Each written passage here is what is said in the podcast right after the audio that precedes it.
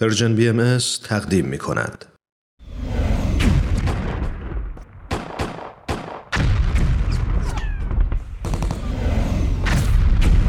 معماران صلح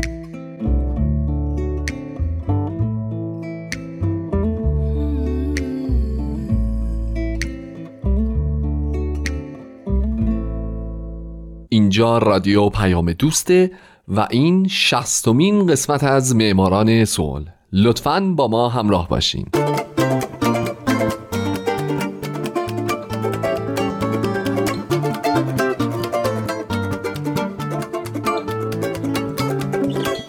فارسی زبانان دوست داشتنی درود به شما. من هومن عبدی هستم مجری معماران صلح.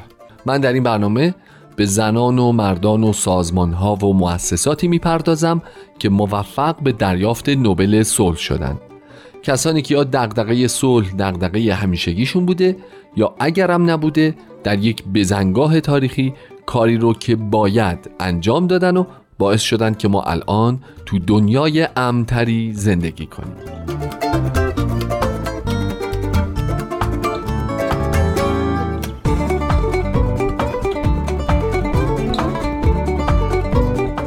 این هفته سال 1962 میلادی لینوس کارل پاولینگ.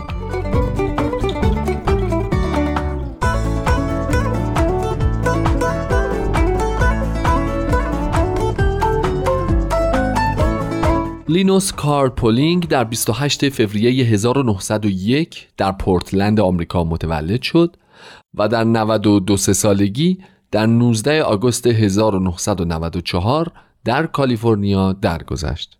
او شیمیدان، یکی از پایه‌گذاران شیمی کوانتوم، معلم، بیوشیمیست، نویسنده و فعال در زمینه کنترل تسلیحات و خل سلاح بوده و همینطور تنها کسیه که دو بار موفق شده جایزه نوبل رو تماما و بدون هیچ گونه شریکی کسب بکنه.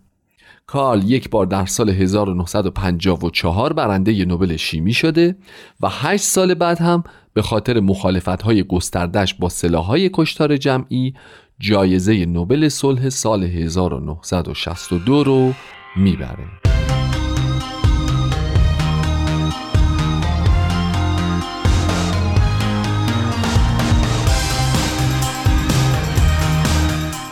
پدر لینوکس داروساز بود. لینوکس اولین فرزند از سه فرزند خونواده بود و به مطالعه خیلی علاقه داشت. از همون بچگی دوست داشت شیمیدان بشه. این علاقه در دوران دبیرستان هم ادامه داشت چنان که با یکی از دوستاش در زیرزمین خونه لبنیات محلی تولید می‌کردند و میفروختند. یه چیز جالب در مورد اون دوران اینه که لینوکس چهل و شیش سال طول کشید تا بتونه دیپلمش رو بگیره. چرا؟ چون به خاطر مشکلات مالی نتونست دو درسش رو بگذرونه و دبیرستان هم موافقت نکرد که او همزمان در ترم تابستون این دو درس رو بخونه و مدرکش رو بگیره.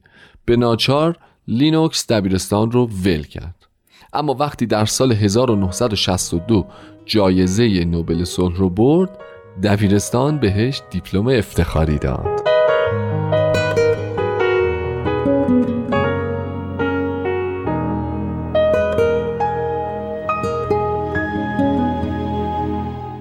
تا جنگ جهانی دوم زندگی پولینگ به دو بخش تقسیم میشه.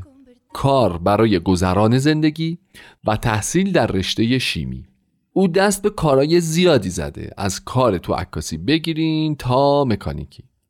در سال 1917 پولینگ میره به دانشگاه اورگون و از اونجایی که به سختی مخارجش رو تعمین می‌کرد فقط یک وعده در روز غذا می‌خورد. او دانشجوی موفقی بود و بعد از اتمام سال دوم دانشگاه بهش پیشنهاد تدریس در اونجا رو میده با حقوقی مناسب. این فرصت خوبی برای پولینگ بود که علاوه بر تدریس به تحقیق هم بپردازه و تو همین زمانا بود که با چند پروفسور برجسته شیمی آشنا میشه و تحقیقات اونا باعث به وجود اومدن علم جدید شیمی کوانتوم میشه.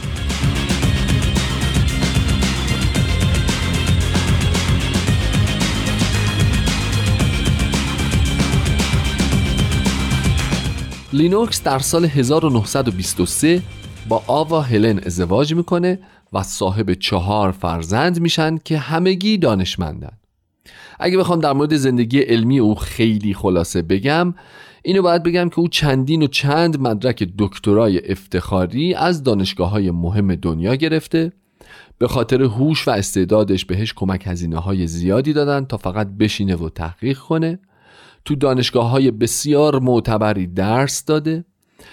عضو هیئت علمی دانشگاه های درست و حسابی مثل استنفورد بوده و بالاخره هم در سال 1954 به خاطر تمام کارهاش و به گفته کمیته نوبل به خاطر تحقیقش در زمینه ماهیت پیوند شیمیایی و کاربرد اون در توضیح و تبیین ساختار مواد مرکب که من اصلا نمی‌فهمم یعنی چی. شما هم هیچی بر خودتون نیارید و مطمئنم بعضی از شما هم نمی‌فهمین. برنده نوبل شیمی میشه.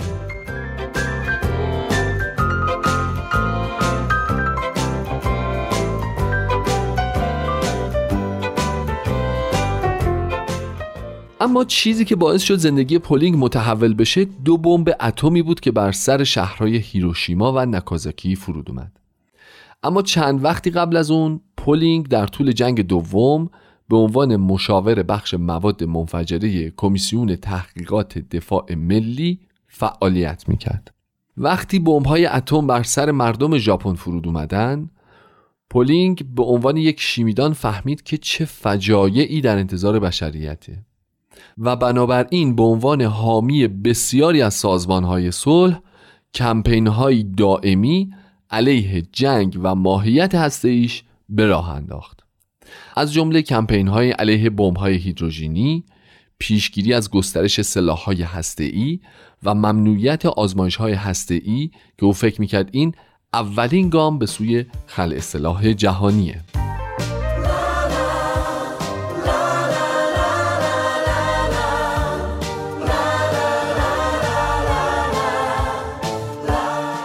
لینوکس کارل پولینگ تنها کسی که دو جایزه نوبل یکی شیمی در سال 54 و دیگری صلح در سال 1962 را از آن خودش کرده کسی بود که تا قبل از جنگ دوم غیر سیاسی بود. اما جنگ زندگی او و همسرش رو دگرگون کرد و هر دو به فعالان صلح تبدیل شدند. فعالیت های پولینگ در دهه 50 و ابتدای دهه 60 علیه جنگ و خلع سلاح باعث شد به او اتهام طرفداری از کمونیسم رو بزنن و این باعث محدودیت هایی براش شد اما لینوکس به فعالیتاش ادامه داد و در ژانویه 1958 تومار معروفی که امضای هزاران دانشمند از کشورهای جهان پاش بود و توماری اعتراضی نسبت به آزمایش های هسته‌ای بود رو به سازمان ملل تقدیم کرد. در همون سال کتاب جنگ دیگر بسست رو به چاپ رسوند که در اون پیشنهاد داده بود سازمان پژوهش جهانی صلح در دل ساختار سازمان ملل تأسیس بشه تا به حفظ صلح بپردازه.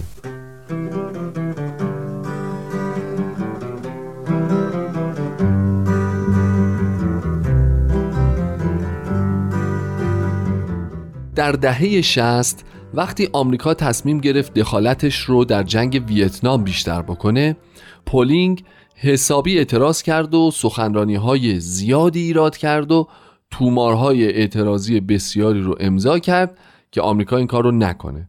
چرا که این کار خلاف قانون اساسیه. البته خب خیلی کسی به این اعتراض ها گوش نداد حتی بسیاری از همکاراش دانشمندایی که تلاش های او رو در شیمی نادیده نمی گرفتن اما در عین حال او رو سخنگوی کمونیست های شوروی می خوندند. در سال 1959 لینوکس پولینگ سندی رو تنظیم کرد با نام درخواست هیروشیما او در این سند از قدرت‌های هسته‌ای مثل آمریکا، شوروی و بریتانیا خواسته بود که قبول کنند معاهده منع آزمایش هسته‌ای رو امضا بکنند. او به همین خاطر سخنرانی های زیادی کرد از نفوذش رو آدم ها استفاده کرد و مثل نیروی محرکه‌ای در جریان جنبش پوگواش عمل کرد خوبه که بدونید که این جنبش جنبشیه که به دنبال این بود تا نقش تسلیحات هسته ای رو در سیاست بین المللی کم بکنه جنبشی که در سال 1995 جایزه نوبل صلح رو دریافت کرد. خلاصه اونقدر پولینگ با قدرت و اعتقادی راسخ اصرار کرد به این ماجرا تا بالاخره معاهده منع آزمایش های ای در دهم اکتبر 1963 امضا و اجرایی شد و درست در همون روز کمیته نروژی اعلام کرد که لینوس پولینگ برنده جایزه صلح نوبلی شده که از سال 1962 معلق بوده و اهدای اون به تعویق افتاده.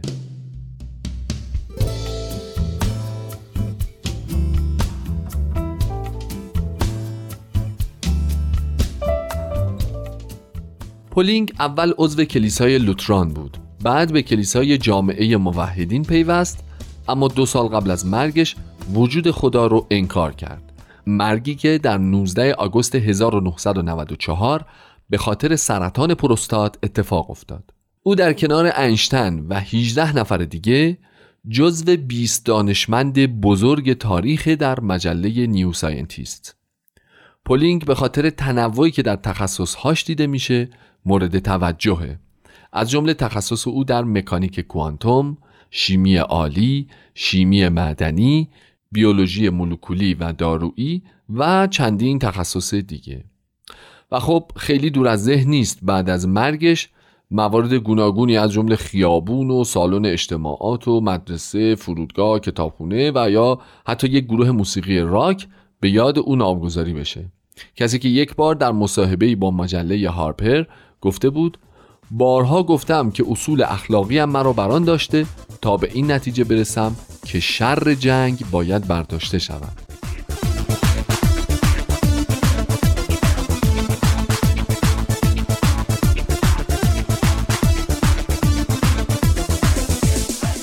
دوستای عزیز اصلا وقت نداریم فقط من هومن عبدی. امیدوارم شمایی که الان شنونده برنامه هستید. نه تنها در آینده یکی از برندگان نوبل صلح که یکی از برندگان نوبل شیمی هم بشین و انشالله بیاین به هم بگید که شیمی مدنی و شیمی عالی بالاخره چه فرقی با هم دارن. تا برنامه آینده شاد باشید و خدا نگهدار.